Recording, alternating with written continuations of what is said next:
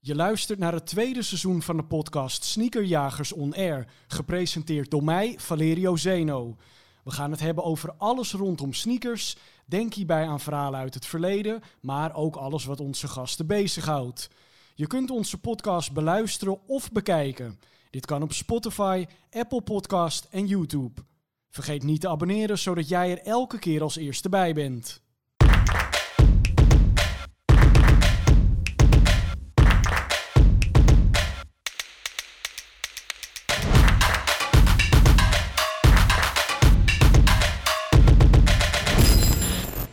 Het is weer zover. Ik bevind me weer in een uh, schitterende omgeving. Baskets in de Jordaan wel te verstaan. Uh, de tweede keer dat we Sneakerjagers On Air vanuit deze vestiging mogen opnemen.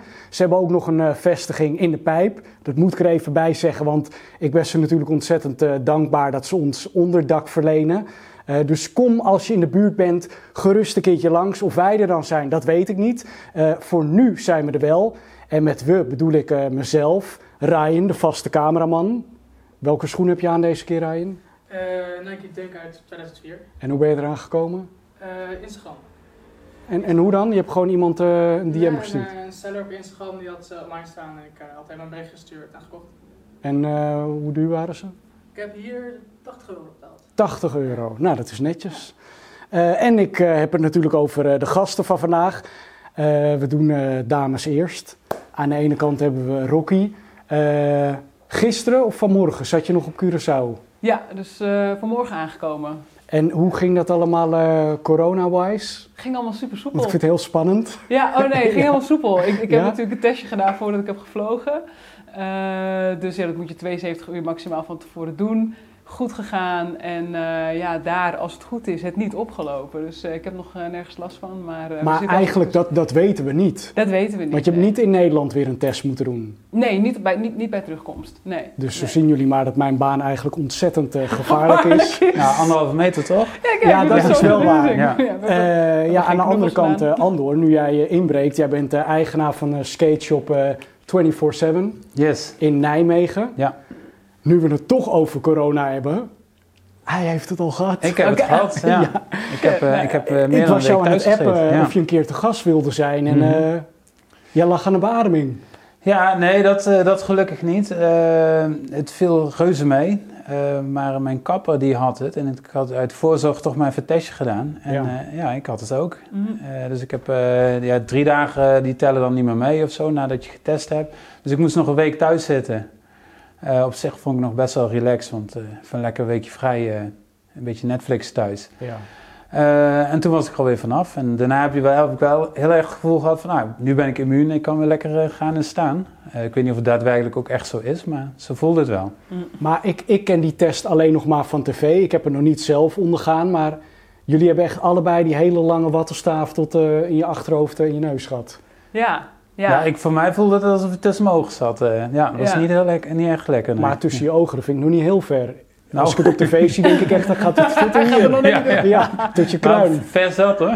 Ja, je voelde ja. hem wel zitten. Ja, precies. Ja. Nee, ja. Nee, ik heb er nu drie gedaan en ik moet zeggen dat het eh, een beetje van, oh, oké, klaar en, en weer door. Ja. Dus nee, Maar ik en hoe- nergens voor bang Hoezo zijn. heb je er alweer eh, drie gedaan dan? Eh, ja, twee keer, eh, voor, ja, al- alle drie voor het reizen. Dus ehm, voor, omdat je naar het buitenland gaat. Dus dan moet je een reisdocumentje erbij testen en dan kun je door. En was dat dan eh, voor vertier of qua werk? Ja, voor werk. Ja, voor wat moest je. Eh, voor Vervelle Street. Dus ik heb een project op Curaçao. Mhm. Dus daar moet je zo'n reisgebeuren voor hebben. En ik werk onder andere voor Nike in Parijs. Dus dan geef ik het, eh, het team wat zeg maar een, eh dus een beetje een lang verhaal, maar ik ga hem kort uitleggen. Is dat ze daar de meiden in de buitenwijken in Parijs meer willen laten sporten. Dus ik geef eigenlijk consultancy of advies aan eh, het team binnen Nike Parijs die dat project aan het neerzetten is. Even in het kort. Ja, we gaan het er zo uiteraard Ja. uitgebreider over hebben, want ik hoor al zoveel dingen waarvan ik denk, oh wat vet. Maar eigenlijk, het allervetste vind ik, en dat meen ik uit het diepst van mijn hart, je zal waarschijnlijk denken loser. maar ik zag dus, eh, ik word eh, 2 januari 37, jij in februari, Ja, toch? klopt. 28? Ja, Ja. Dus we zijn ongeveer even oud. ja. En jij hebt iets bereikt in je leven, dat is een droom van mij, dat gaat mij nooit lukken. Maar jij bent eigenlijk een soort echte Super Mario. Ja, dat is wel raar. Ja. Want jij, jij zit gewoon in een FIFA-spel. Ja, klopt. Inmiddels nu niet meer, maar FIFA 20 wel. Ja. En uh, ja, eigen poppetje gekregen. En dat was eigenlijk heel raar. Ik kreeg een belletje van Edward van Gils, de godfather van het straatvoetbal. En hij zei van, ik ben gebeld door EA Sports en uh, we gaan een Volta Street Legends team vormen van vier, vijf spelers. En we willen, ja, er moet één dame in en uh, ze willen dat jij dat wordt. Ik dacht, oh, oké, dat is best wel cool. En zo gezegd, zo gedaan. Dus een gesprek gehad met EA Sports en uh, ja, hun uitgelegd wat mijn verhaal uh, is in het straatvoetbal. En uh, ja, toen zijn ze daarmee akkoord gegaan en toen was het eigenlijk contractje tekenen en toen ja, zat, zat ik in die game. Dus dat is wel heel bizar. Ja. ja, ik vind het echt sick. Ja, ik moet zeggen dat ik heb zelf geen Playstation. Ik heb het vroeger wel gespeeld en dat het net uit was, dus dat het nog best wel makkelijk was op de Playstation 1, zeg maar. Echt al heel lang niet meer gespeeld. En ik had niet, het, ik had niet door wat de impact hiervan was, zeg maar. Ik dacht gewoon, oh tof, ik heb een poppetje. En Ja. Vond ik wel heel cool en zo. Maar toen die uiteindelijk die demo uit was, toen, ja, voor mijn gevoel explodeerde mijn social media, zeg maar. En de Nederlandse media, die dook daar ook op. En eh, ja, dat is gewoon wel leuk. Dus dat, eh, ja. Ja, wel Ja. leuk, Ja. lekker nuchter. Ja, Maar jij, jij was de eerste vrouw in het spel, toch? Ja, wel in het, in het FIFA Street gebeuren. Je had wel vrouwelijke characters, maar dat waren geen echte mensen die Geen bestaande zeg mensen, Ja, ja, ja, ja. precies. En dus in dit eh, Volta-verhaal, waarbij ze eigenlijk FIFA, wat natuurlijk eigenlijk gewoon eh, veldvoetbal, waarbij ze dus FIFA Street terug hebben gehaald binnen Volta, ehm, hebben ze dus gezegd van nou, we hebben vijf Street Legends van over de hele wereld. En jij bent eigenlijk de eindbaas van Amsterdam. Dus dat is ook best wel cool. Is dat ja. niet normaal? Ja, en dan krijg ik af en toe als berichtjes van... ja, ik moet tegen je spelen in die steeg in Amsterdam... maar ik kan niet van je winnen. En, eh, Heb je een cheatcode ja, heb je zo? En I'm like, I don't know, weet je wel. Ik weet het niet. Ik heb het zelf nog niet eens gespeeld. Dus het is best wel, best wel gek. Maar ja, heel cool dat je eigenlijk als klein meisje... droomde ik van voetballen in uitverkochte voetbalstadions. En ja, ik ben opgegroeid in een tijd waar... als ik als meisje met een bal rondliep, haar in een staart... Ja, dan riepen mensen dingen als... Hé, hey, manwijf, ben je nou een jongen of een meisje? Of ja, voetbalpot. En ja, goed, dat wist ik toen nog niet, maar nu wel, weet je wel. Maar ehm, ja, dat- daar werd ik heel onzeker van. En ehm, ja, als je nu kijkt naar wat voor een eh, vlucht dat vrouwenvoetbal heeft genomen. Ja. Ja. en dan vind ik het toch tof als eh 36-jarige geblesseerd, ik kan niet meer zo goed voetballen. Om dan toch nog zo'n poppetje te krijgen, ja, dat voelt wel lekker. Maar en ik weet dus echt helemaal niks van voetbal. Wat was jouw grootste blessure? Wat was het probleem? Eh, ik heb mijn kruisband afgescheurd toen ik 20 was. En ehm, ik zat toen, ja, toch wel, ging, ging best wel lekker. Ik heb in het Nederlands elftal eh, in de jonge, jonge oranje selecties Ja. gespeeld. Dus echt veldvoetbal. Want heel veel mensen denken dat ik alleen maar kan straatvoetballen. Maar ja, je ging op straat voetballen omdat er toen de tijd met twee, drie keer in de week voor het vrouwenvoetbal werd getraind. Dus je wilde doortrainen, dat deed je op straat. Ehm, en kruisband afgescheurd, verkeerd geopereerd, nog een keer geopereerd. Ja, en de orthopeed zei op een gegeven moment, en dat vond ik wel typisch, die zei, ja, je moet een andere hobby uitzoeken, want je hebt eh, kraakbeenletsel in je knie. En toen dacht ik van ja, eh, hobby, dit is geen hobby, weet je wel. Ja. Ik ga letterlijk naar bed met mijn voetbal, dus eh, ja, waar heb je het over? Maar je werd gewoon niet serieus genomen als, als ja, topvoetbalster of als profvoetbalster. Eh, het was natuurlijk helemaal geen profvoetbal toen de tijd, maar ja, dat, dat, eh, dat heeft er wel onder andere voor gezorgd dat ik nu- nooit meer terug ben gekomen eh, op het veld. Maar het lijkt me wel vermoeiend als dat steeds gebeurt in die tijd. Omdat nu merk je echt inderdaad dat het de herkenning krijgt die het verdient, of de erkenning.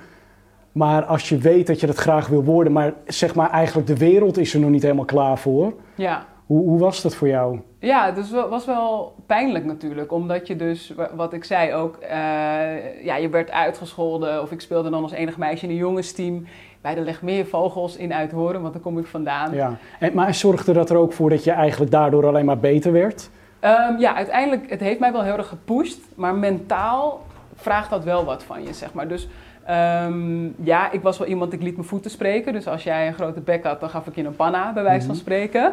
Eh, en ik heb ook heel veel van dat soort battles moeten spelen. Echt met, eh, met die grote gasten hier uit Amsterdam.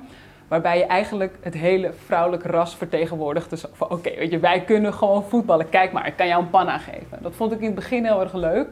Maar mentaal, op het moment eh, dat je dus ja, te horen krijgt dat je een man-wijf bent, dat soort dingen. En ik ben best wel lang, ben 1,90 meter. eh, dan ga je ook heel erg twijfelen aan je zelfbeeld. Dus als ik in de spiegel keek, zag ik gewoon een manwijf. Mm. Dus ik ben altijd wel onzeker geweest over mijn lengte. Tot op de dag van vandaag heb ik nog wel af en toe dat ik denk, oeh, ik ben wel erg lang. Ehm, maar dus ik zeg van, het heeft me absoluut mijn vuur aangewakkerd. Uh, maar het heeft ook wel uh, af en toe hier en daar uh, wel wat obstakels opgeleverd. En ik spreek nu, ik doe toevallig een podcast met profvoetbalsters. internationale profvoetbalsters, dus die in Frankrijk, Engeland, wherever, waar ze vandaan komen, maar ook van het Nederlands elftal. En dan hebben we het onder andere over die mental health en wat dat doet, zeg maar. De druk die je als vrouwvoetbalster krijgt Ja. vanuit het mannenvoetbal, vanuit het publiek. Uh, en dat is nog steeds een ding waar, uh, waar, we mee moeten, waar we mee moeten dealen. Maar ik heb ook altijd een beetje dit gedaan. Ene oor in, andere oren uit. Als ik Johan Derks op televisie wat hoor zeggen over vrouwenvoetbal... dan moet ik er gewoon om lachen. Dan denk ik, ja, het is een dinosaurus. Kom op, weet je. Ja, We moeten door. precies. Ja. Ehm, maar en hoe kijk je dan naar het uh, Nederlands elftal nu? Denk je dan ook wel eens van... eh, ja, shit, eigenlijk was ik gewoon te vroeg. Um, ja, nee, niet op die manier. Dus ik vind het super tof. Ik ben, dus is heel grappig, ik ben de MC van de Oranje Fanzones van het vrouwenvoetbal. Dus ook van het Nederlands elftal van de mannen. Maar ik mag het feestje aanzetten. Dus je moet je voorstellen dat afgelopen WK in 2019 in Frankrijk... ben ik er gewoon vanaf het begin bij. Dus ik uh, heb een, echt een zee aan oranje fans voor mijn neus en die moet ik gewoon ophypen. Oké jongens, dan gaan we van links naar rechts, je kent het wel. En dan gaan we naar het stadion dan mag ik de wedstrijd kijken. Dus ik ben nog ontzettend betrokken bij het team. Uh, ik heb ook nog niet zo lang geleden een voetbaltraining aan, uh, aan ze gegeven. Dan, is, dan leer ik Lieke Martens en Akka met een, met een knie, weet je. Dat vind ik gewoon super tof. En ik heb niks van wrok of van zurigheid in me van, nou shit, ik had daar kunnen staan. Um, want ik weet dat ik wel een deur heb geopend, zeg maar. Een deurtje heb geopend, Precies, zoals ja. velen met mij. Ja.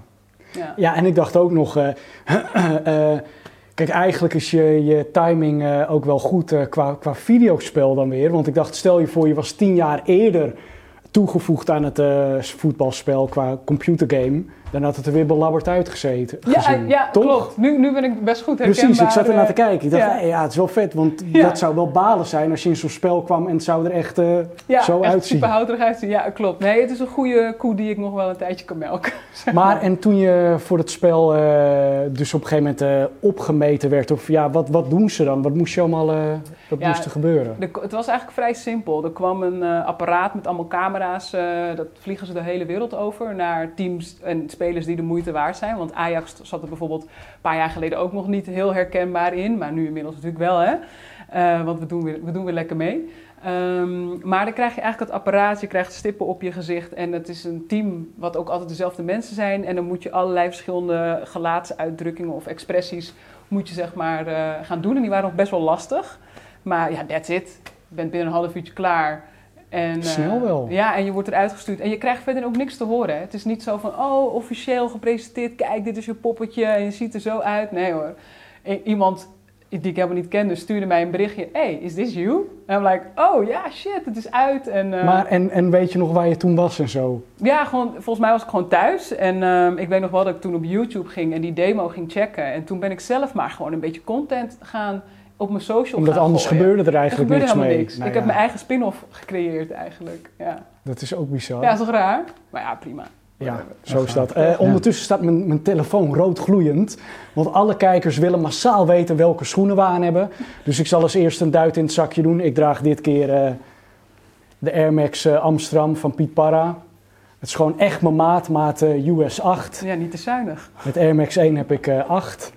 Super blij mee. Ik heb deze gekocht via Brainpower. Brainpower SO, thanks.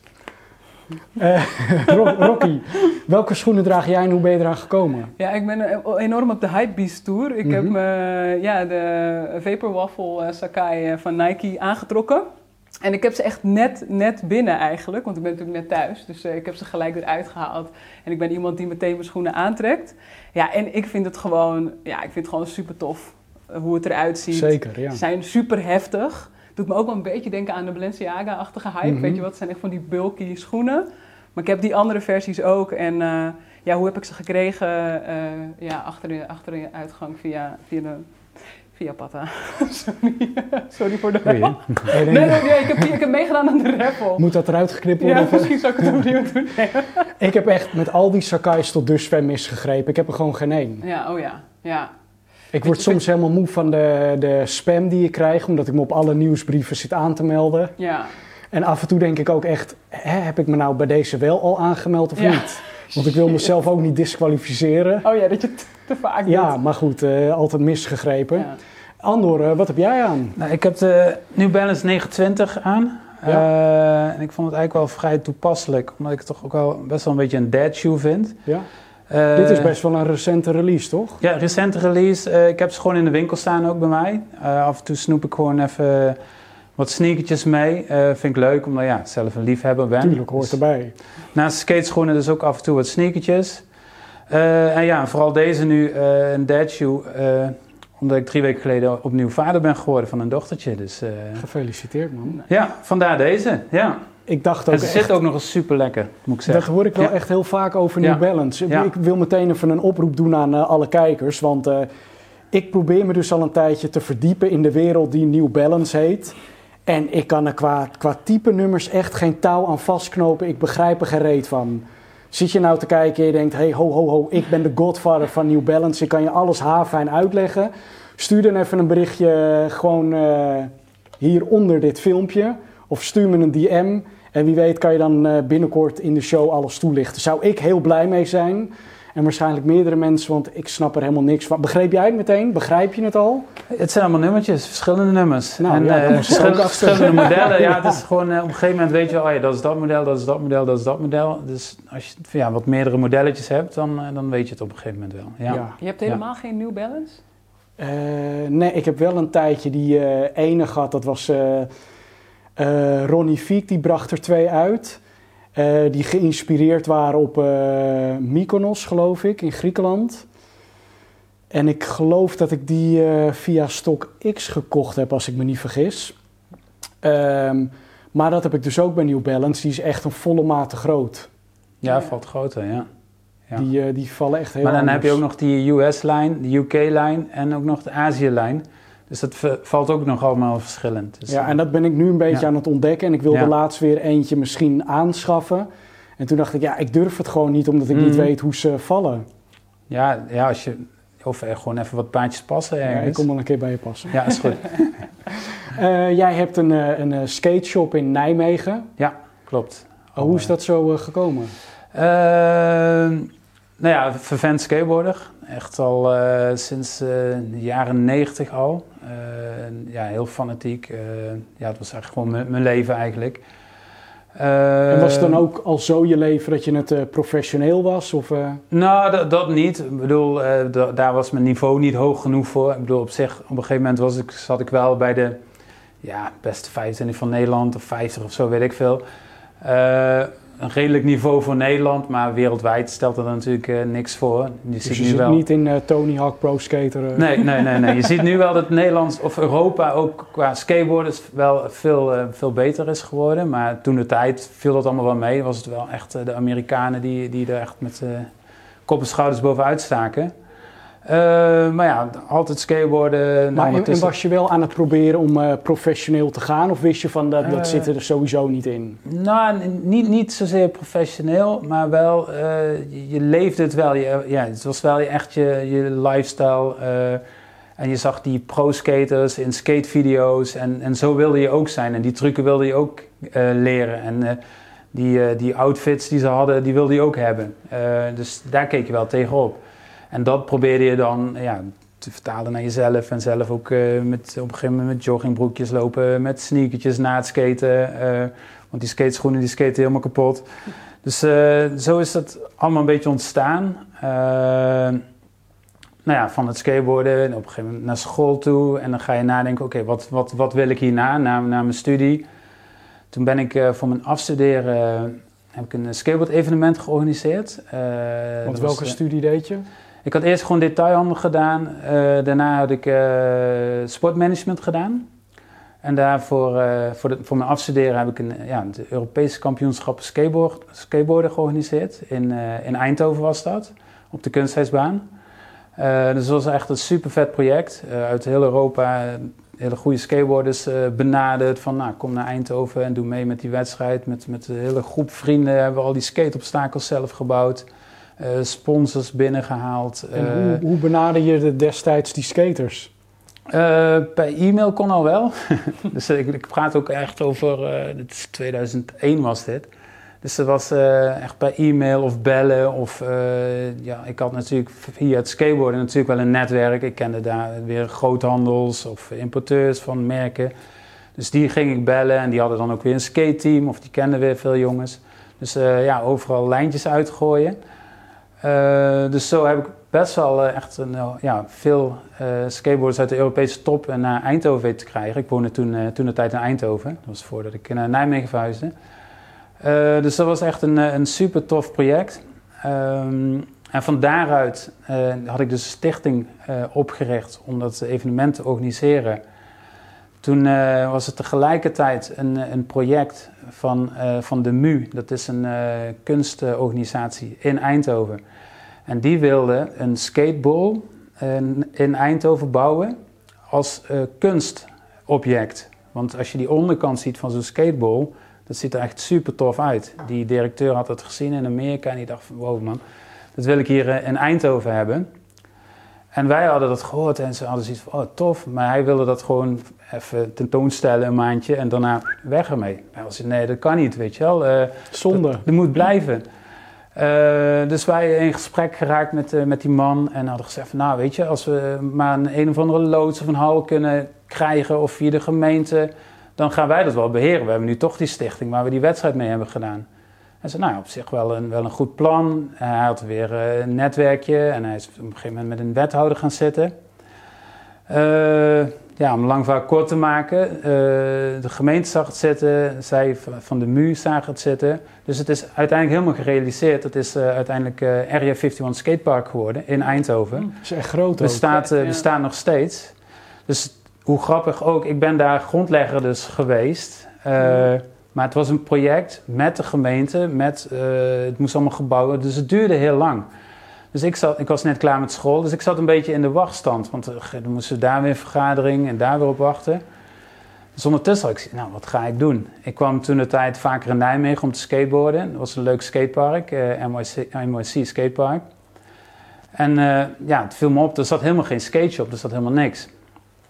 En toen uh, had ik dat met een vriend van mij, Kees Rijsma, had ik erover van... Hey, weet je, uh, is er niks voor ons om, uh, om een skateshopje te beginnen? Nou, in Eindhoven, of zat er al eentje, 100%. Maar in Nijmegen zat helemaal niks. Dus hij zei, nou weet je, dan moeten we het daar doen. Want ja, we gaan niet concurreren met, met 100%. Ik zat toen ook toen de tijd op het skateteam bij 100% samen met Kees. Dus we waren wel goede skatevrienden. Nou ja, zo gezegd, zo gedaan. Uh, Kees kon wat geld lenen van zijn vader. Uh, wij naar Nijmegen toe. Uh, gewoon pandjes kijken, verhuurders bellen. ja, we werden gewoon uitgelachen, want we stonden daar met onze baggy broeken, petje op van...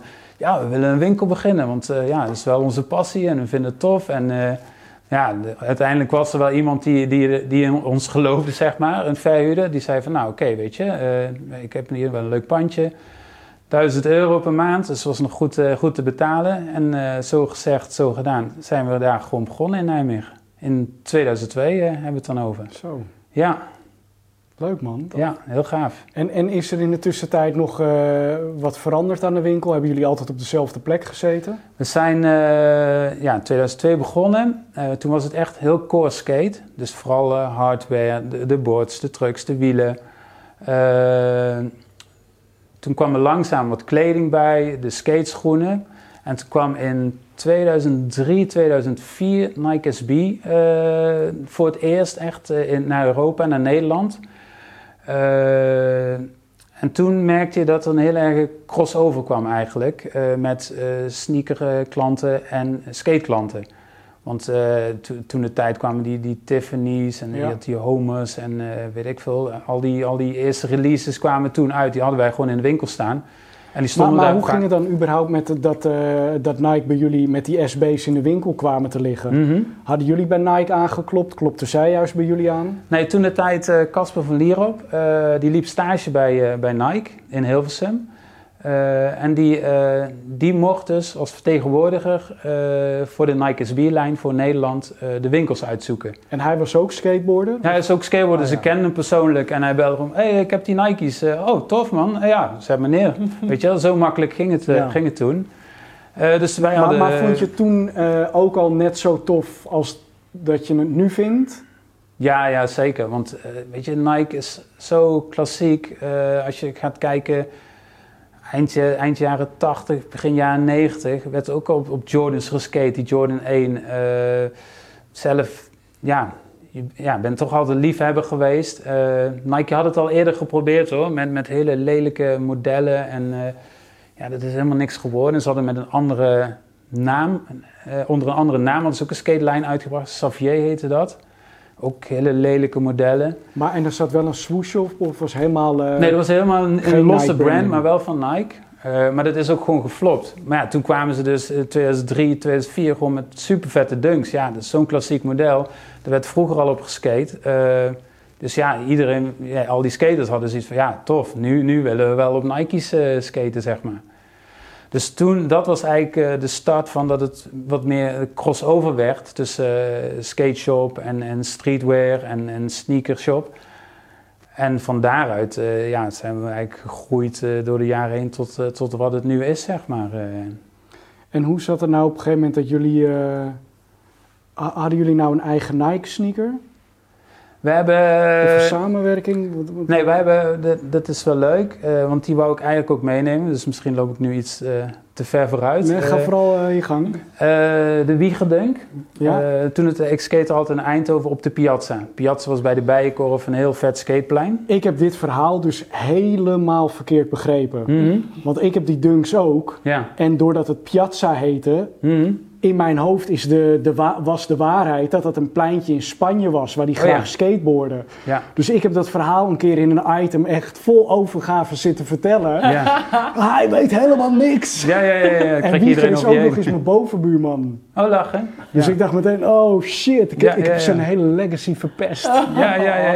maar vertel jij het alsjeblieft even helemaal goed. Nee, is goed. Ja, wij hebben dus fanatiek skateboarders in Eindhoven met, met een echt een toffe scene. eh, waaronder Wiegen, ik, eh, Kees, eh, Floris, Jeroen Sas van 100%. Het was echt eh, ja, booming. Er, was, er werd heel veel geskateboard. Eh Wiegen was opgepikt door Nike, omdat hij echt heel veel talent heeft, goede skateboarder. Eh, dus die mocht een schoen doen op een gegeven moment. En ja, omdat dat ons plein was, omdat het zo ja, echt de plek was, heeft hij het eh, thema Piazza, eh, zo heette die plek dus, Dat is in Eindhoven. eh, in Eindhoven, inderdaad. heeft hij gebruikt voor zijn schoen. Dus in die inlegzool, er zitten van die kleurtjes in. Dat was bij de Perisport boven, had je een soort kunstwerk van mozaïek. Dat is de inlegzool. Eh, dat standbeeldje op de hak, dat is een standbeeld dat op de piazza staat. Dus zo is eigenlijk ja, de wiegerdunk, de piazza-dunk ontstaan. Ja. Ja, vet man. ja, heel gaaf, ja.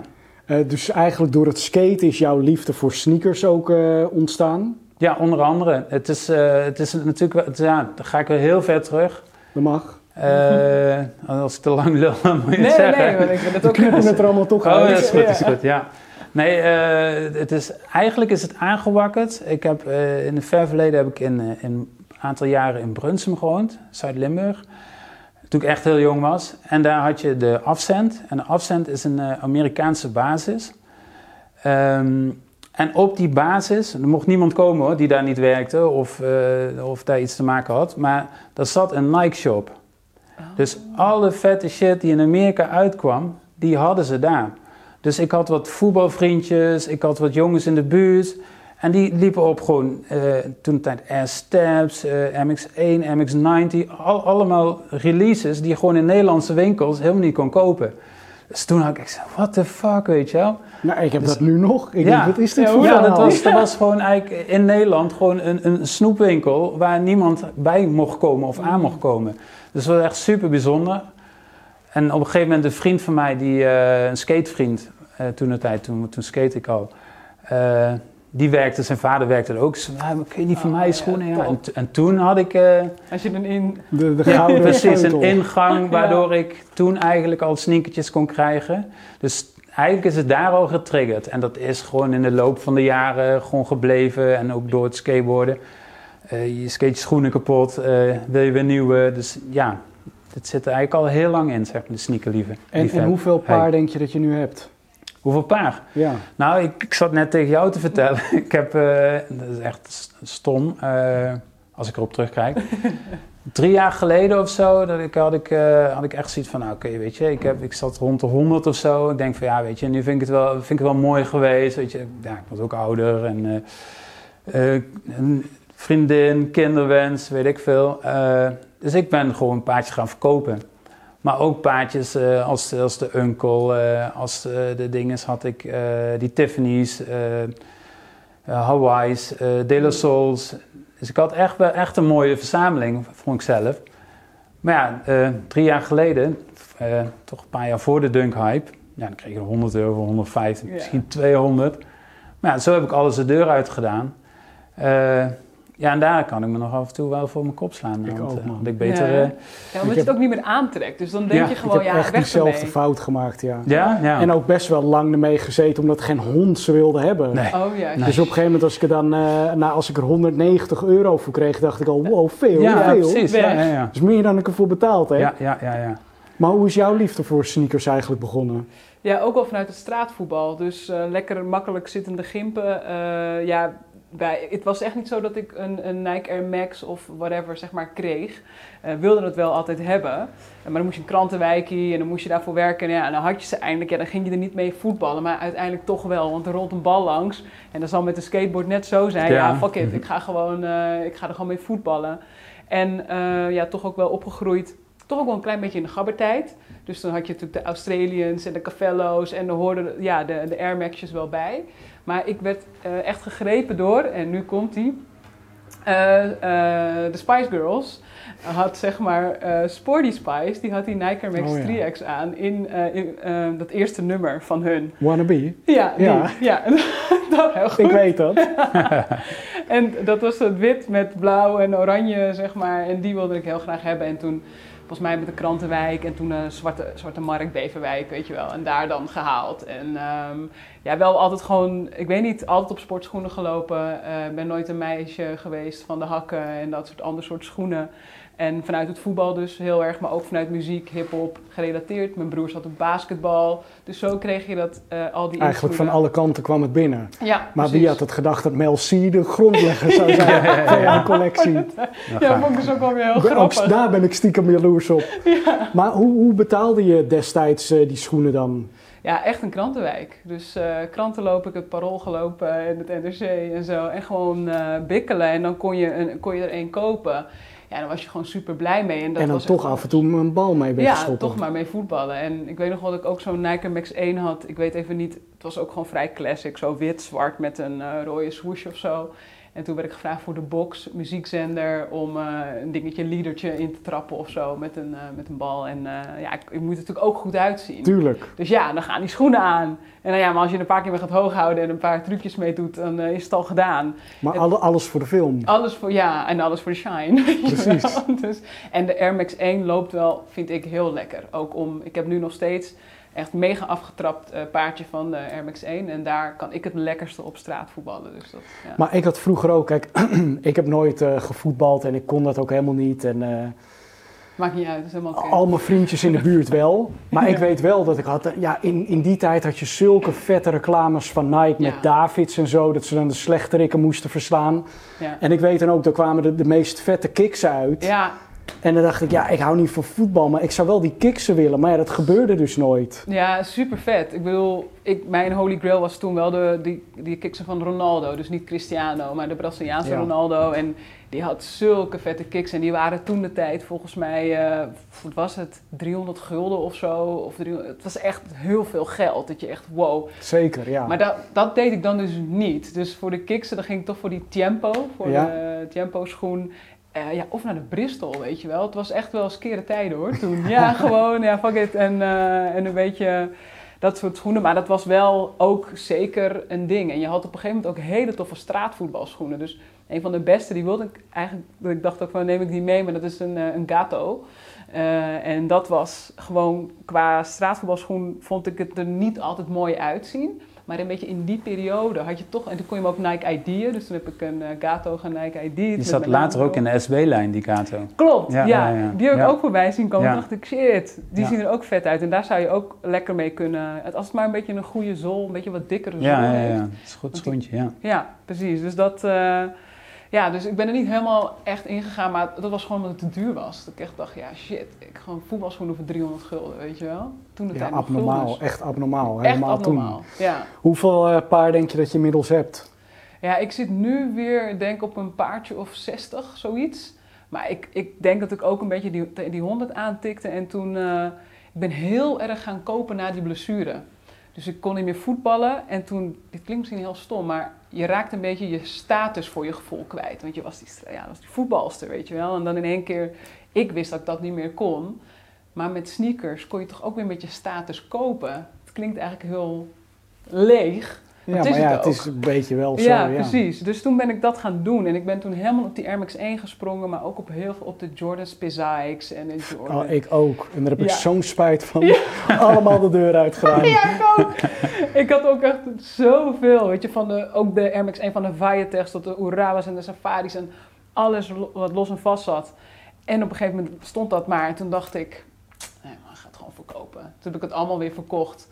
En het is ook dus niet nu zo dat ik denk, oh, daar heb ik wel echt spijt van, want ik had dan ook een paar dunkies. Mhm. Ehm, maar dat is ook gewoon, het was voor mij een omslagpunt. Op een gegeven moment zat ik op zes paardjes per maand en dan een eBay, dat ik midden in de nacht wakker werd, dan ging er een alarmpje af en dan, ik zat op Sneakerplay, weet je wel, vroeger de community waar je met elkaar over sneakers ging praten. En dus het was helemaal een ding en alles moest erbij en op een gegeven moment viel ik er vanaf.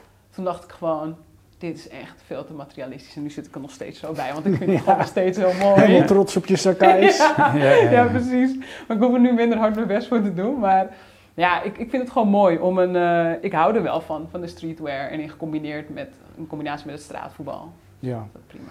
Eh, nou haalde je net even het eh, forum aan, maar eh, hoe, hoe ging dat destijds? Want je zei, ja, dan gingen we over sneakers praten. Ja. Maar hoe dan? Wat? Ja, het was ook wel grappig. Want je kon niet bij Sneakerplay... Het was een soort Hives, Facebook van de, van de sneakers scene. En je kon niet zelf een account aanmaken. Want je moest uitgenodigd worden door iemand om dan in die community te mogen komen. Nou, tof. En dan maakte je gewoon zo'n pagina natuurlijk. En dan ging je een beetje kletsen. Het was internationaal. En er was ook zo'n guy, en ik ben zijn naam kwijt. Maar hij had, en misschien ja, kent een van jullie hem wel. Ik, ik kocht altijd via hem de Viotech of de Safaris. En volgens mij zat hij in Azië of zo. Ik ben nu gewoon zijn naam kwijt. Maar hij was nog best wel dat je voor een leuke prijs eh, sneakers bij hem kon kopen. En hij, had, hij zat ook op Sneakerplay. Maar ehm, ja, ook gewoon jongens uit Rotterdam of eh, ja, vanuit andere plaatsen. En dan ging je gewoon met elkaar op elkaars dingen reageren. Oh, wat leuk dat jij die hebt. Oh, die wil ik ook. En dan ging Maar dus dat was wel echt al met foto's uploaden Ja. of zo? Ja, dat je fotootje liet zien en dat je liet zien wat voor muziek je tof vindt. En ja, was toch een beetje een soort van je visitekaartje van kijk, weet je wel, dit ben ik en dit vind ik tof en dit heb ik en dit wil ik nog. Want dan had je ook zo'n lijstje met wat zijn je holy grails. Ja, ik zat er helemaal in. Nou, ik hoor het. Stel je voor, je zou eh, die pagina nu nog steeds hebben. Ja. Wat zou dan nu eh, een paar zijn die je er sowieso op zou zetten die je hebt? Die je zou willen uitlichten? Ehm, ja, ik vind dus dat ik een beetje. Ja, ik denk dan toch die, ehm, die Waterspoons, die vind ik wel heel vet, zeg maar. Dat, eh, die heb ik ook al helemaal een beetje opgedragen. En dan gaan, worden ze wat vager, dat vind ik wel jammer. Want die kleuren, die pappen zo mooi. Maar dat vind ik gewoon mooi, de corduroy, de kleurencombinatie en het, ja, het, eh, het modelletje. Ik zag laatst dat ze die eh, vibe een beetje over hebben genomen bij een golfschoen. Oh ja? Die hebben ze dan ook zo met corduroy gemaakt, maar wel, ja... Van Nike ook. Ja, maar je weet zo erg dat die van die Sean Waterspoon is geïnspireerd, weet Mm. je. En dan is het zo... It's too much. Ja, het voelt een beetje alsof deze bij de Bristol vandaan komt. No offense. Nee, no worries. Sure. ja. Ehm, zijn er eigenlijk nog schoenen, want je hebt nu dus inmiddels je connecties. ja. Nou, allereerst, hoe, hoe, hoe ben je aan je sneaker connecties gekomen? Ik denk dat dat ehm, ja, met Patta is begonnen. Dus ehm, ja, vanaf het begin al iemand die bij Patta over de drempel stapte. In het begin het ook heel eng vond, want er stond Tim daar midden in die winkel te schreeuwen tegen je. Weet je wel, je dacht, oh, oké, dit vind ik eng. Eh, want ik was ook maar gewoon een beetje verlegen meisje uit uit horen. Maar daar, ik had een goede connectie met Edson vanwege het voetbal. En zij vonden mij ook in één keer wel een toffe straatvoetbalchick. Dus oh, oké, cool. Ik mocht er ook wel wezen. Ik heb een hele tijd uh, bij Carhartt gewerkt hier in de Negen Straatjes. Echt bij de opening nog samen met Piet Villy en Senna gewerkt. En Lee Stewart. En superleuke uh, tijd was dat. Dus dan leer je steeds meer mensen kennen van de 75 en van Pata dus. Maar dat werd een beetje zo'n klikje. Je gaat ook samen uit. En dan, ja, you scratch my back, I scratch yours. Zo een beetje. En dus, ja, sinds een aantal jaar uh, werk ik voor Nike uh, als freelancer. Dus dan krijg je af en toe eens wat uh, toegeschoven.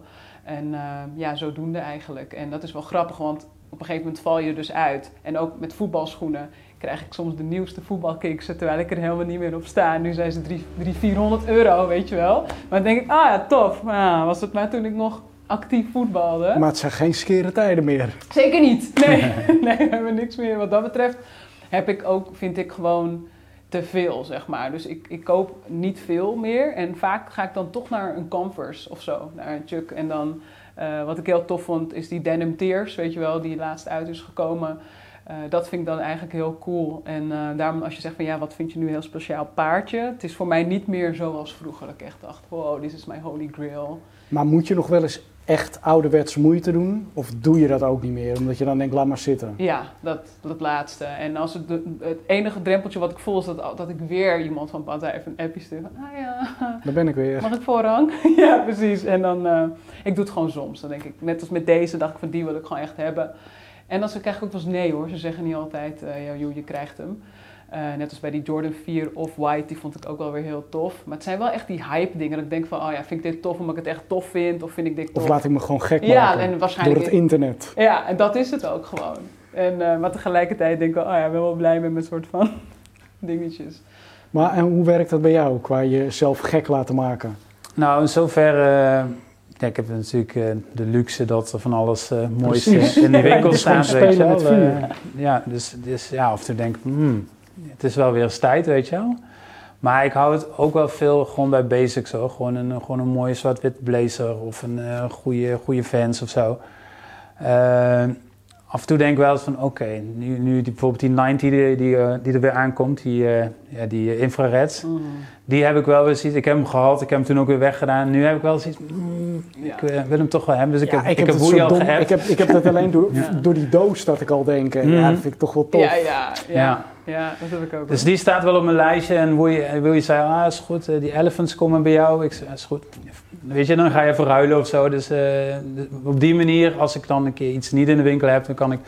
Ja, ja ik heb ook een netwerkje door dat ik eh, dit ook al wat langer doe natuurlijk.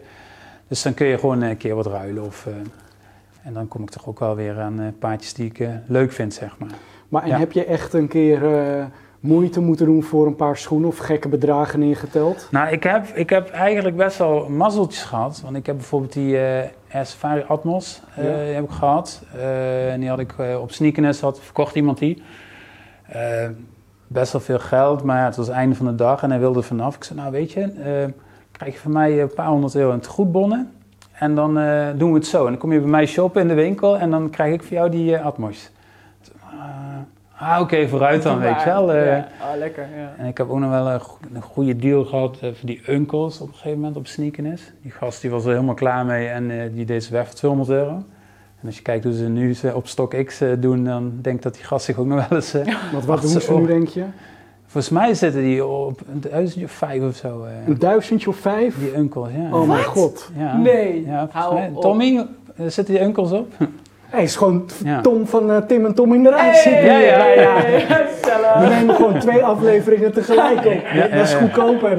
Ja, ik weet niet, ik denk zoiets. Jawel hè, die zijn ook hard gegaan hoor. Dat Ja. is echt niet normaal. Dus, eh, Ja. dus eigenlijk... eh, ja, Het is gewoon een hybride aflevering.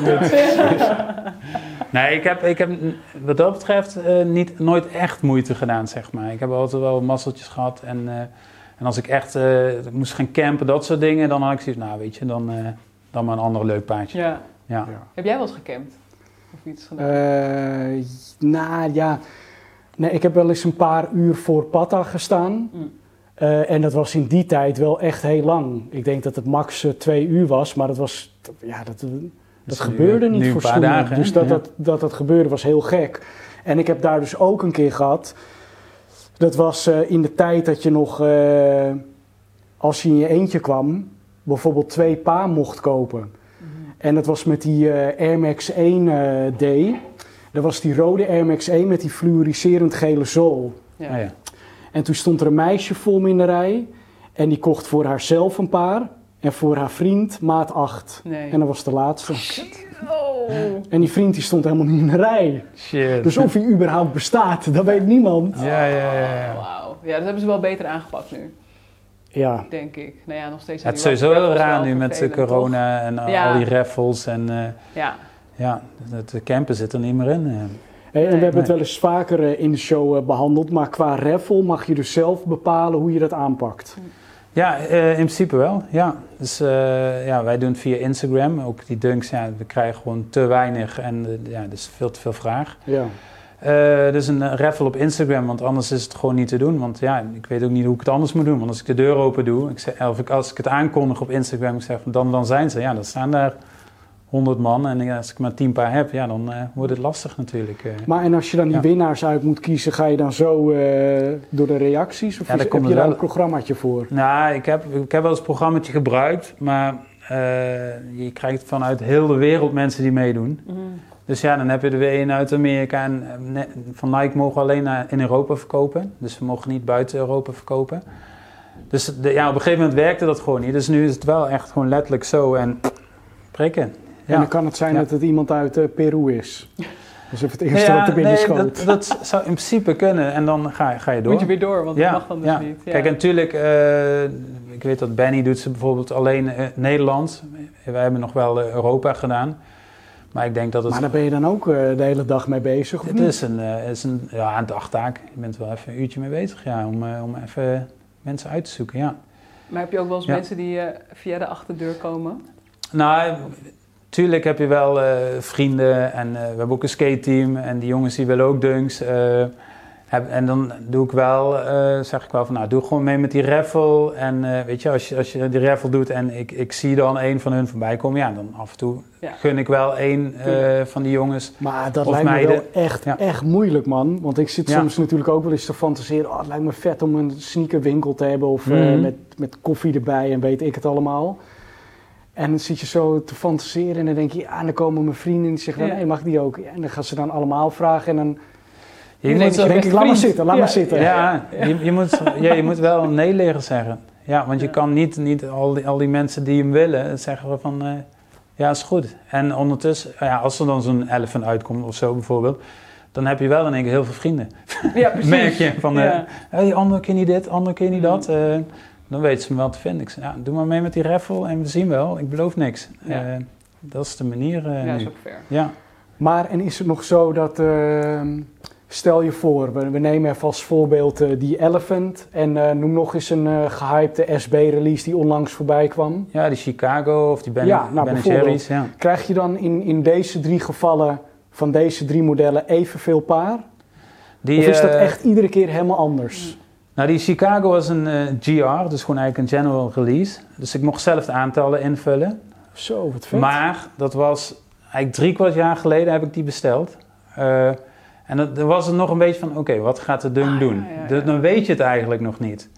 Eh, dus ik heb relatief voorzichtig besteld. En dan heb ik het over 20 paar.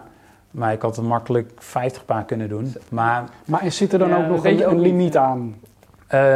Afgelopen jaar nog niet, maar voor 2021 eh, is het gealloceerd, noemen ze dat.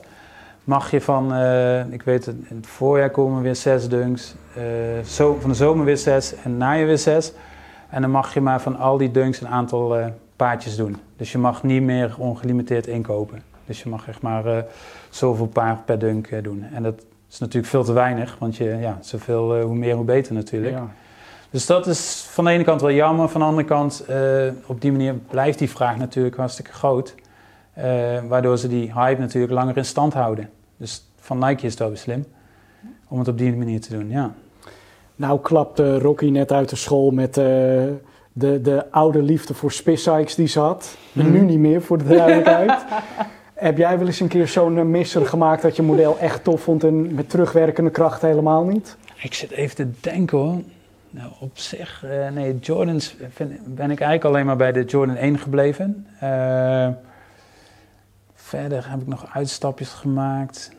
Nee, toch niet echt. Ja, ik heb wel toen de tijd van die Powerwall, uh, die, die R180 gehad. En die vond ik op zich ook wel iets te heftig misschien. Dat was met, met roze en oranje. En, mm -hmm. Maar nee, niet echt spijt gehad of zo van, van sneakers of zo. Ja, wel schoenen die dan gewoon in de kast belanden en niet meer aangingen of zo. Maar nee, niet echt missers of zo. Uh, nee. Ik vind trouwens die, uh, uh, die nieuwe Air Max 1 Strawberries, die roze, die hebben mij in het echt gewoon aangenaam verrast. Ja, tof hè? Ja. ja soms vind je, dan ja. doe je die doos open en dan denk je, wow, die zijn gewoon veel mooier dan ik, dan ik dacht. Ja. Terwijl normaal gesproken wil ik altijd dat ze eigenlijk identiek zijn aan de eerste release. En nu als ik die, die oude versie zie, denk ik, ik vind hem helemaal niet zo tof. Nou, ik vond het ook wel een uh, goede release, ja. ja. Maar ik stond er net van te kijken dat je zat te vertellen van, uh, dat je ook een New Balance doet. Kijk, ik ben geskateboarder ja. en dan denk ik, hoe is dat uh, normaal in jullie wereld? Of hoe is dat nou, ik kan, ik kan wel even kort vertellen waar, waar het vandaan komt. Uh, want op een gegeven moment uh, zijn wij in 2008 Frisco begonnen in Arnhem. Hebben we acht jaar gedaan. En Frisco in Arnhem was meer onze ja, experimenteerden we meer. Uh, na skate het was meer echt skate boutique uh, shop. Uh, wat meer high-end. we hadden ook Norse, we hadden ook Acne, we hadden ook, we hadden nog meer, ja, New Balance, maar ook die UK Dr. Martens hebben we gehad. Dus echt, echt een beetje gekke shit hadden we daar. Ik bedoel geen Acne, ik bedoel APC denim trouwens. Hm. Dus dat, was wel heel tof. Uh, in die tijd uh, hebben we in Nijmegen Premium Supply Store geopend. 2011. En dat was echt heel duidelijk uh, gewoon echt sneakerwinkel en 24-7 de skatewinkel. Dus we hadden op een gegeven moment gewoon twee winkels in Nijmegen en een winkel in Arnhem. winkel in Arnhem werd gerund door Peter en Rick. Die zijn ondertussen Pop Trading Company begonnen. Dus dat is wel heel leuk. Dus eigenlijk hebben ze een soort van opleidingen bij ons gehad, zeg maar. Uh, ik hoorde dat Peter hier ook zit binnenkort. Nee, ja. vorige aflevering. Voor, oh, Peter zat hier al, dus oké, okay, oké. Okay. Ja. ja, heel leuk. Uh, maar ja, dus ik ben die, die sneakerwinkel ook begonnen in Nijmegen. Ja, we hadden Nike Sportswear, New Balance, Adidas Originals, alle, alle Essex. Um, dus dat hebben we de hele tijd gedaan. Uh, Frisco ook. op een gegeven moment merkte je toch dat Arnhem best een moeilijke stad is. En toen hebben we, zijn we gestopt in Arnhem. Uh, ook omdat Peter die, uh, was, was uitgevlogen. Die, uh, die was naar Fresh Cotton en die was later heeft hij nog met 290 square meters gewerkt. Mm. Dus die was uitgevlogen en ik merkte dat ik mijn aandacht heel erg moest verdelen. Arnhem, Nijmegen. Dus had ik bewust ja, voor gekozen om echt op Nijmegen te richten. Dus we hebben Frisco was niet meer. Dat mm -hmm. was wel heel jammer, want het was wel een heel, heel tof concept met een heel goed imago. Dus de twee winkels in Nijmegen. Maar je merkte ook daar ook van die aandacht verdelen tussen twee winkels is best wel lastig. En je merkt ook met uh, een sneakerwinkel dat je ook best wel veel concurrentie hebt. Uh, online, uh, Nike verkoopt zelf rechtstreeks aan de consument. dus het, was, het was, ging ergens ging het heel goed, goede start, maar je merkt toch dat het op een gegeven moment best wel moeizaam werd. Toen hebben we de winkels uh, naast elkaar gedaan met een doorgang. En wat eigenlijk het gevolg was, uh, dus je had wel een heel tof aanbod, weet je wel, skate en sneakers. En dat werkte heel goed in het begin. Maar op een gegeven moment uh, werd die omzet werd gewoon een beetje verdeeld over die twee winkels. Maar je had wel twee panden, twee keer de huur. Dus het werd wel een beetje te duur. En toen hebben we gezegd, nee weet je, we doen gewoon één pand. Hebben die tijdje die twee concepten in één pand gehad. Dus het premium supply store, de sneakerwand en uh, de rest was skate. Maar toen uh, kregen we het slechte nieuws eigenlijk in 2019 dat Nike Sports zou zijn. Want we hadden ook gewoon Max, hadden gewoon, uh, die account hadden we. Dat zeiden nee, we gaan langzaam accounts sluiten. Want we gaan meer focussen op sneakers app, we gaan meer op hoofdsteden richten. dus helaas, jullie gaan wel die Nike-account kwijtraken, dus de Nike Sportswear-account. Nike SB, uh, die hebben we gewoon nog. En die, uh, die zie ik ook niet zo snel verdwijnen bij ons. Mhm. Omdat we ons, ja, toch echt uh, skateroots hebben. Maar ja, daardoor werd het, de twee concepten eigenlijk niet meer zo relevant. En toen heb ik op een gegeven moment bedacht van, nou weet je, gewoon alles 24-7. wel met leuke uitstapjes naar, naar wat sneakers, wat sneakermerken. Gewoon omdat ik zelf liefhebber ben. Maar wel focus op één concept en dat concept gewoon goed doen, zeg maar. En dat doen we eigenlijk vanaf 2018 op deze manier. Ja. Dus zodoende is eigenlijk New Balance in de skate shop Precies, ja, ja, ja, ja, ja. Dus uh, die account had ik eigenlijk nog van de sneakerwinkel, zeg maar. Uh. Maar, maar, kan het ook zo zijn als twee winkels uh, samensmelten tot één, dat bepaalde merken zeggen van, ja, maar achter dit concept staan wij niet, dus wij stappen eruit? en is dat ook gebeurd? Nou ja, het zou kunnen dat dat ook een van de redenen is dat Nike Sportswear zei van... hé, hey, nu Oh, heb je twee accounts onder één dak. Dat is niet helemaal de bedoeling. Weet je, in grote steden, New York, dat soort eh, steden zie je het wel eh, vaker natuurlijk. Maar stad als Nijmegen is het blijkbaar, of denk ik, eh, was het dan niet helemaal de bedoeling. Maar ze waren wel een beetje vaag hoor, van eh, wat nou precies de reden is. Het eh, was, eh, paste niet meer in de strategie, zeiden ze. Dus dat is wel jammer. Maar ja, weet je, je gaat eh, wel vooruit eh, blijven kijken en eh, gewoon verder gaan. En er zijn nog eh, zat andere toffe merken. En gelukkig kwam Nike SB eigenlijk al heel snel met die, met die dunkies. Dus dat was voor ons wel, wel even lekker. Ja, dat snap ik. Ja. En kan het ook zo zijn dat een, stel je voor je wil een, een merk B en die zeggen dan, ja, maar jij hebt merk A al en ja, als je ons wil hebben, dan moet je afscheid nemen van hun. Eh, ja, er zijn natuurlijk wel merken die, eh, die eisen stellen aan, eh, aan het merkenpakket. En zonder maar. het merk te noemen, wat is de gekste eis die je hebt gekregen? Nou, ja, nee, je, hoe moet ik zeggen? Je, je valt eigenlijk al binnen de eis, want anders heb je niet eens het contact met, met zo'n merk, zeg maar. Want anders gaan ze niet eens in gesprek met je, want dan ben je al niet interessant genoeg. Nee. Eh, maar het zou kunnen dat ze dan bijvoorbeeld zeggen van oké, maar wij willen dat onze collectie altijd op een paarse wand gepresenteerd wordt. Eh, het zou kunnen, maar ik heb het nog niet echt meegemaakt. Ik, heb, ik heb, maak meer, meer, vaker mee dat je iets wil, weet ik veel. Heb ik iets in New York gezien, denk oh tof, eh, dat wil ik. Eh, en dan stuur je een mail en krijg je een reactie, zeg maar. Dus dat maak je vaker mee dan... nee, eh, computer says no. precies, Ja. precies. Dat maak je vaker mee dan, eh, ja, dan dat, je echt, eh, dat ze met een ijspakket komen hoor. En Ja. kan je ook uit jezelf eh, met een aanvraag komen voor een samenwerking? Ja, je kan altijd een pitch doen natuurlijk. Hè? Eh, een leuke presentatie maken. De, vertegenwoordiger aan de mouw trekken van... Hey, luister, eh, we willen dit en dit doen. Eh, we hebben het nadeel eigenlijk dat we, dat we in Nijmegen zitten. Weet je? We moeten wel wat harder schreeuwen. Wat, wat meer geluid maken om iets voor elkaar te krijgen. Eh, maar ja, af en toe hebben we toch wel wat leuke, leuke samenwerkingen gedaan. Met, eh, met merken. Eh, wat vind je een leuke die je zou willen uitlichten? Eh, nou, we hebben toen, toen de tijd met Premium Supplies, de sneakerwinkel, hebben we een, een schoen gedaan met kangaroos en Lasse Schöne. Lasse Schöne speelde toen bij NEC in Nijmegen.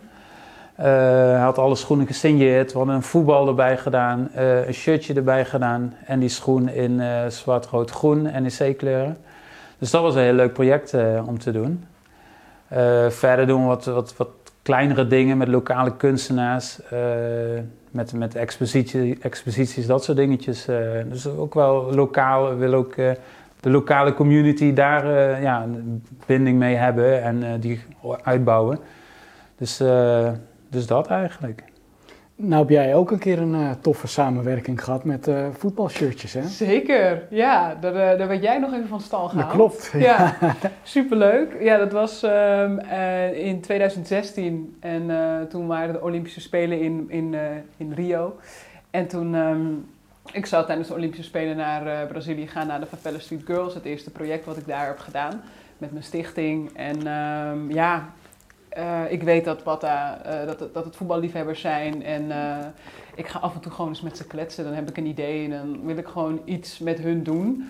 Omdat ik het ook gewoon tof vind om...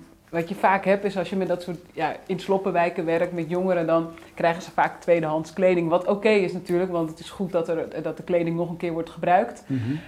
Maar het is ook wel tof om hun gewoon gloednieuwe toffe shirtjes te kunnen geven, zeg maar, want dat zijn ze ook waard. Dus, ehm, en ehm, ja, ja, goed, zo gezegd, zo gedaan. Uh, Patta was toen net bezig met Umbro en het, uh, ja, het retroen van, uh, van de Ajax shirts en ander soort shirts en zo. Dus toen zei Tim eigenlijk van, nou laten we gewoon met Umbro gaan praten. En toen stapte ik eigenlijk met Vincent, G en Tim in de auto. En toen zijn we ergens naar een of andere, naar Jean-Pierre, dat was toen de vertegenwoordiger van Umbro. En um, ja, daarmee gaan kletsen. En toen waren we ook in die showroom met al die oude Umbro voetbalshirts. Super dope. Ja, dat je echt zo, ah, het vet, weet je. Echt als een klein kind in een uh, snoepwinkel aan het kijken. En toen zag ik natuurlijk ook al wat Patta ging doen. Dus die zeiden van, we gaan dit shirt uitbrengen. Ik wist ook dat ze dat, uh, eigenlijk toen ook al, dat ze dat 1995 shirt ooit een keer zouden gaan uitbrengen. Die is natuurlijk recent uh, uitgebracht. En... Um, toen werd eigenlijk gezegd van nou oké cool, we gaan een toernooi organiseren. Of tenminste ja, ik ga een toernooi daar organiseren. Uh, we gaan dat met zes verschillende teams uit zes verschillende favela's doen. Mm -hmm. Meidenvoetbalteams. En die moeten allemaal natuurlijk een eigen jersey hebben. En toen kregen we eigenlijk gewoon de keuze van nou, kies maar uit. En uh, ja, Patta natuurlijk erop, want die waren net helemaal losgegaan. Ik heb natuurlijk een shirtje bij me. Ja, laat zien. Uh, laat me gelijk even zien, want daar was natuurlijk een beetje, wel een beetje die hype ook mee, uh, mee begonnen. Hè? Het, het Tempo shirtje. En um, ja, dit, dit vind ik gewoon heel tof. Heb je de, deze nou ook trouwens met lange mouw of alleen kort? Ja, ik heb alleen kort, maar ik heb ook nog twee andere shirts inderdaad van ze gekregen. Maar dat heb ik, ik ben zo iemand die shit gewoon weggeeft. Dus dan uh, als iemand tegen mij zegt van, oh, dat vind ik echt zo'n dope shirt, dan, uh, ah joh, weet je wel, hier, uh, ja, ja, ga ermee spelen. maar bij deze heb ik het niet gedaan, want toen ik deze, toen die uitkwam, toen zat ik in Rio, dat was dus in 2014. En een vriendin van mij die kwam naar Rio toe en Tim had gezegd van, nou, wil je zo'n shirtje hebben? Ik zei, ja, super tof, is goed. En toen kwam deze en goed, ook veel Wu-Tang geluisterd uh, en nog steeds. Dus dat doet me ook wel een beetje denken aan de Wu-Tang en aan zo. de Killer Bees, ja. ja. precies. En uh, aangetrokken en ook in de favela en in Rio zelf, als je het aan had, was het echt zo, hey, wow, vet shirt, dat wil ik hebben. En normaal gesproken geef ik dat wel, maar bij deze dacht ik van, nee, deze wil ik echt houden. Maar toen was wel dat idee van, oh wat vet, voetbalshirtjes, kunnen we niet een, shirt doen met Favela Street? En dat hebben we dus in 2016 gedaan. En toen hebben we dus een veiling georganiseerd in de X-Bank hier.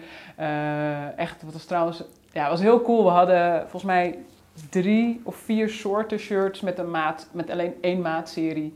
En dan mochten mensen gaan bieden. En we moesten natuurlijk een spreekstalmeester hebben, of eigenlijk een veilingmeester. En ah. Ja, ja, ja, ja. Dus uh, dat was echt heel cool. Jij, ging, uh, jij, jij praatte dat aan elkaar. En jij uh, zorgde ervoor dat shirtjes voor de hoogste prijs verkocht ik, werden. Ik heb mezelf ook nog een keer overboden toen. ja, je vraagt je af, kan het? Ja, het kan. het kan gewoon. Voor het goede doel, voor de good cause. En, maar die shirts waren ook echt heel vet. waren hele toffe shirts. Ik wilde eigenlijk het shirt meenemen, maar dat ligt ergens in de opslag. Ja. Uh, waar ik allemaal... In een kluis. Ja, precies. Waar Geheime locatie. Spulletjes. Maar wat het grappige was, was dat dus die shirts ook naar de favela gingen. Dat al die kids dat ook kregen. Maar dat er echt berichten kwamen naar, hé, hey, kunnen we dat van je kopen? En dat ik zou echt de laatste zijn die zou zeggen: nee, dat moet je echt aantrekken. Ga maar, dan, kun je, dan kun je, heb je gewoon wat geld. Maar ze hebben het allemaal gehouden. En het toffe is van dat soort shirt is dat ze het. Uh, ze, ze, gaan er dus niet in voetballen, wel in dat toernooi, maar ze, gaan, ze doen het aan als ze kerst hebben of als ze oh, zijn. Of zo, omdat het gewoon ja, leuk. een soort van toffe shirt zijn. En uh, ja, dat gun je die uh, kids ook, vind ik. En het was gewoon een, een, een, een eerste keer. En nu zijn we eigenlijk nog steeds iedere keer in gesprek. Zij hebben natuurlijk de Pata Summer School gedaan. Ik heb inmiddels een hele methodiek ontwikkeld wat gaat over ja, jongeren het beste uit zichzelf halen, het stellen van doelen, bladibla. Dus we zijn nu echt aan het kijken of die methodiek van mij binnen de Pata School kan passen, omdat ik daar iets meer ervaring mee heb, zeg maar.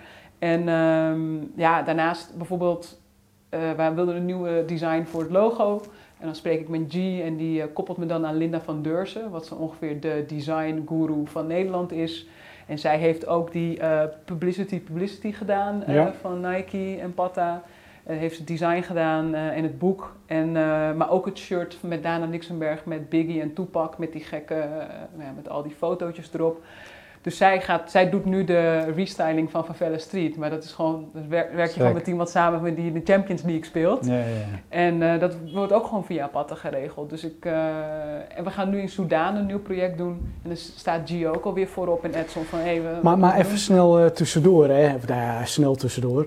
Voor de mensen die niet weten wat Favela Street inhoudt, wat, wat is het? Ja, heel kort door de bocht uitgelegd zeggen we dat we een nieuwe generatie rolmodellen creëren. Omdat de jongeren met wie we werken te maken hebben met sociale uitsluiting. Ik had het net over manwijf, zeg maar. Dus eh, ik kreeg een beetje klei in mijn oren gedrukt van de maatschappij van eh, jij mag niet voetballen, Ja. dat. Maar eigenlijk eh, drukken wij bij die jongeren, de hele maatschappij zegt eigenlijk van tegen hun, jij doet niet mee en jij kan niks. Dus ik kom net uit Curaçao, daar ook werk ik ja, overwegend met zwarte kinderen uit achterstandswijken. En die hebben gewoon een heel ehm, ja, verdraaid zelfbeeld van wat ze kunnen en van wat ze zouden willen bereiken. En dat kun je vervangen, dat klei, denk ik. En eh, dat doe ik met programma's die duren twee jaar, dus het is lang. Dan werk ik met een groep van ongeveer 20 jongeren. En dan werken we echt aan, eh, het begint met een potje voetballen, maar eigenlijk flash ik ze gewoon. Is gewoon, oh kom je voetballen, ja leuk. En dan vervolgens zitten ze met storytelling en op zoek naar, ja wat heb je allemaal meegemaakt, wat zou je willen bereiken. En de laatste stap is, hoe koppelen we een netwerk aan de jongeren? Want als ik, nou, even heel ja, ik kom uit Curaçao, ik zou bij een accountant, accountancybureau willen werken. Nou, Kurt is een van de jongens die wil dat, die doet een administratieve opleiding. Ik ken iemand die bij Ernst Young werkt op Curaçao. Ja, dan zorgen we ervoor dat hij daar binnen terechtkomt. Maar niet alleen hij, we nemen de hele groep mee om hun, eh, om hun horizon te verbreden. Maar kijk, dan in zijn geval ken jij iemand bij Ernst Young. Ja. Maar stel je voor iemand zegt ik wil brandweer worden, ken je dan ook iemand bij de brandweer? Hoe, hoe doe je het dan? Nee, ik niet per se, maar dan kan ik wel op zoek gaan. En eh, ik heb natuurlijk wel een groot netwerk, maar in principe is het zo dat als je dit verhaal... eh, voor mij gaat de deur iets makkelijker open dan voor zo'n jongere Ja. uit zo'n achterstandswijk. Dus ik probeer gewoon een kruiwagen hier en daar te zijn. Maar waar het vooral om gaat is dat ze het gevoel krijgen van ik ben iemand en ik kan iets. En er gebeuren gewoon echt super toffe dingen. Voor mij is het gewoon onwijs verslavend om te zien dat zo'n jongere eh, in het begin dan nog één, even één korte dan. Stephanie, zo'n, eh, zij is 23 jaar, echt super rof. Echt zo'n, eh, nou, ook lesbisch en voetbalster, maar echt zo'n, ja, daar wil je eigenlijk een beetje met een, een boogje omheen. Want de eerste keer dat ik haar zag, dacht ik, oei, dit is wel een pittige dame. En, maar ze, gaat, ze deed dus mee aan het programma en best wel negatief. En een hele goede voetbalster, maar zelfs haar teamgenoten hadden zoiets van, nou, ik weet niet of ik met Stephanie een team wil, want het is gewoon een beetje bad vibes. Maar ze wilde heel graag eh profvoetbalster worden. Nou, wordt, wordt een lastig verhaal. Of sportlessen geven aan kinderen en jongeren. Nou, daar ben ik haar mee gaan helpen. We zijn nu anderhalf jaar samen aan het werk. En nu sinds dit schooljaar geeft ze dus wekelijks sportactiviteiten aan kinderen en jongeren. En eh, nou, het is- het is een best wel lang verhaal, maar ehm, ze, zij dacht dat ze dat niet kon doen omdat ze naar Nederland moest om te studeren. Natuurlijk geen geld om dat te kunnen doen, maar nu door eerst te beginnen met activiteiten in de wijk, zelfvertrouwen opbouwen, ook vertrouwen bouwen in de community. En nu heeft ze de kans gekregen op een school.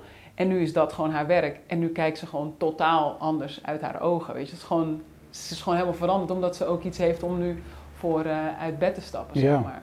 Ja. Maar al- als, ze dan, eh, als je dan zoals nu op Curaçao doet, is het dan twee jaar lang op Curaçao en daarna ga je weer naar een ander land? Ja, ja. En, ehm, en we proberen het natuurlijk duurzaam in te bedden door dus dat lokale netwerk aan de jongeren te koppelen.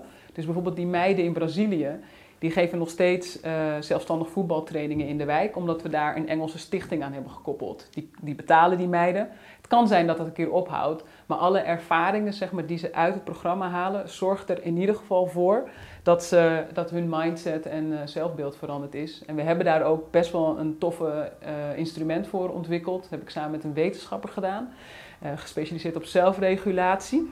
En waarin we echt kunnen meten in hoeverre we die positieve mindset van jongeren kunnen beïnvloeden. En dat ook terug kunnen geven. Dus we laten echt aan de jongeren zien van hé, je stond eerst hier en nu sta je daar.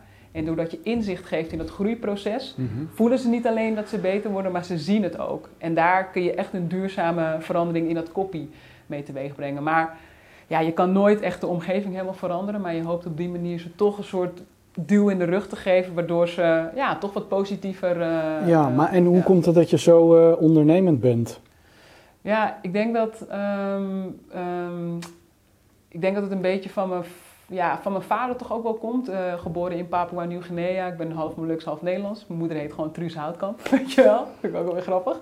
En hij eh, is op zijn twaalfde naar Nederland gekomen. Heeft ook altijd moeten strijden, zeg maar, om voor zijn plekje, voor zijn gezin.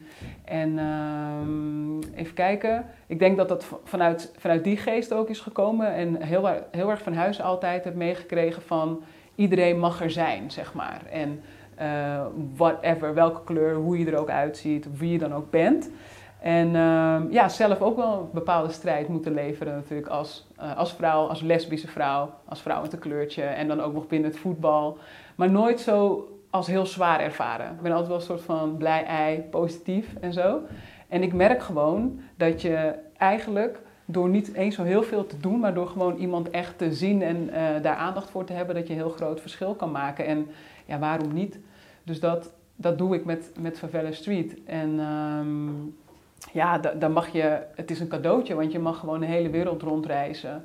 Ik ga dus nu in Soudaan werken. Ja, wanneer kom je nou in Soudaan? Weet je wel? En dan mag je met onwijs toffe vrouwen werken, van die cultuur leren. Maar dan zeg je wat van, uh, ja, wanneer kom je nou in Soudaan? Je had qua project ook geluk dat, dat je nu nog naar Curaçao kon. Ja. Want hoe ziet dat er qua Soudaan uit?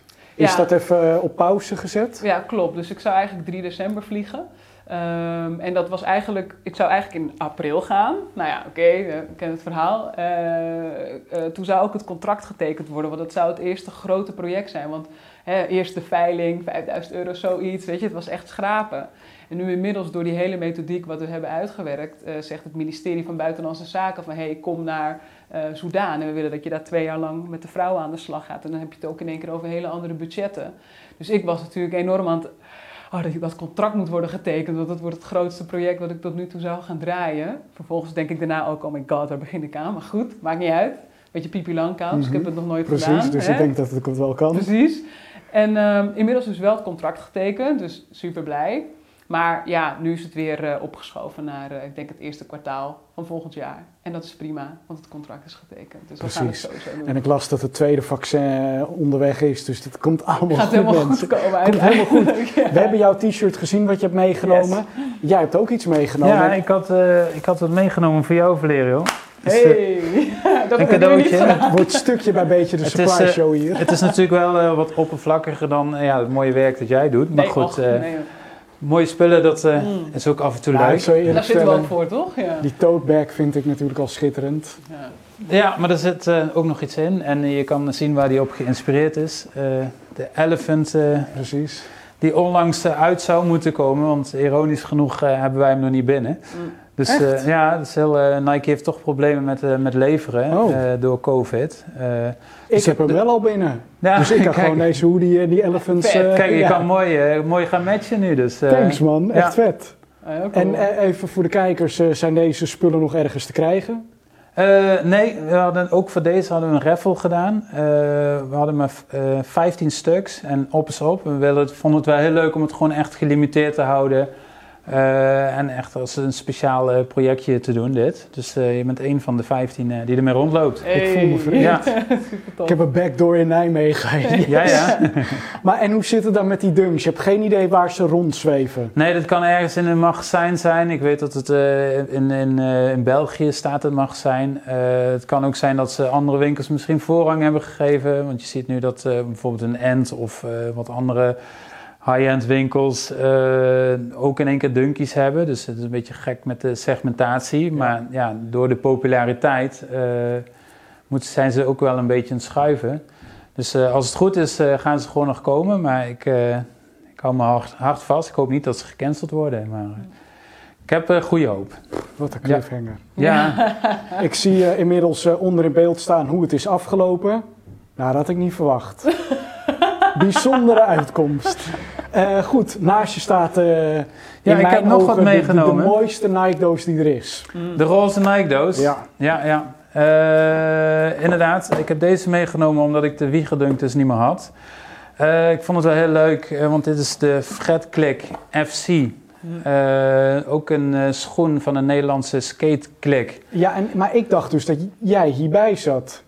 Nee, ik zat er niet bij. Dus ik toen ik naar die ik- samenwerking vroeg, dacht ik dat dat deze Ja. was. Nee, ik heb. eh, nee, ik, eh, ik skate wel met die jongens. Ik hoorde er officieel niet bij, want ik woon in Eindhoven. We hadden onze eigen IHV-klik. Dus we hadden onze eigen Eindhoven-klik. Maar je had ook die jongens in Rotterdam en nog, er kwamen ook een paar uit Nijmegen.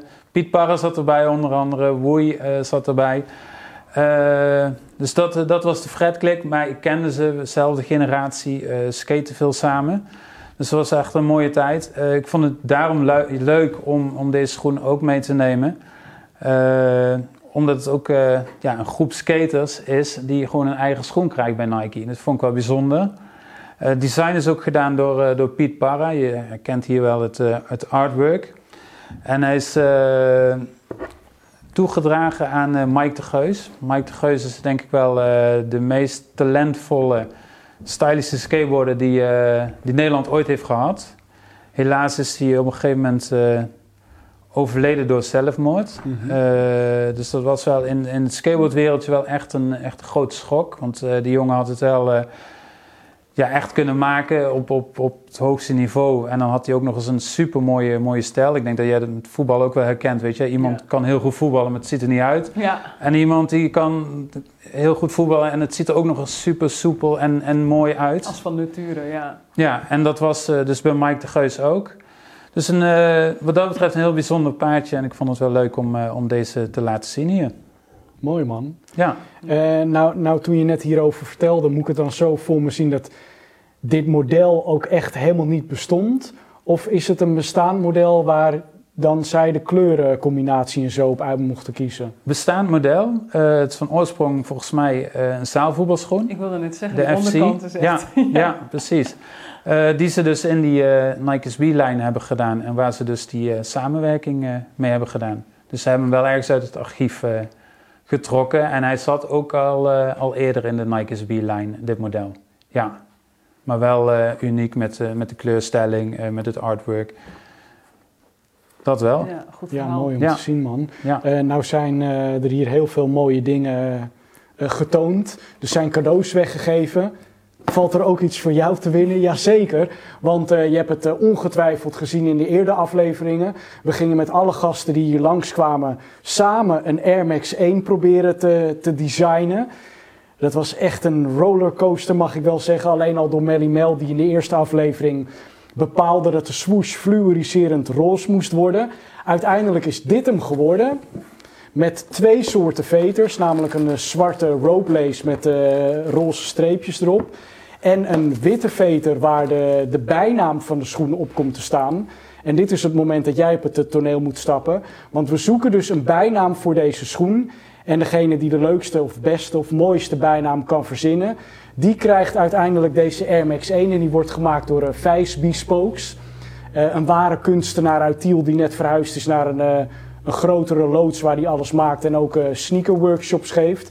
Dan kan je onder andere je eigen eh, Nike Dunk maken. Het ziet er echt heel vet uit. Maar goed, terug naar die Air Max 1. Wil je de kans op maken? Verzin dan even een goede bijnaam, een geuzennaam. Die komt uiteindelijk op de witte veter te staan. Eh, en dat kan je doen door te mailen naar geuzennaam.sneakerjagers.nl Dat klopt hè? Kijk even naar de jury. Ja, dat klopt. Hij, Tom is nu aan het mailen. Dus eh, Ja, ik ben nu aan het mailen. Je maakt gewoon net als iedereen evenveel kans. Dat kan gewoon hier. Ik wil mijn gasten bedanken voor hun komst. Ryan, de cameraman, mijn steun en toeverlaat, bedankt dat je er was. Eh, Tom, geweldig dat jij er een keer was. Ja, graag gedaan. Ik, ik kom ook een keer bij jullie kijken. Doe dat vooral. Kom een keer in de rij. Eh, en eh, jij bedankt voor het kijken. Tot de volgende aflevering. Later.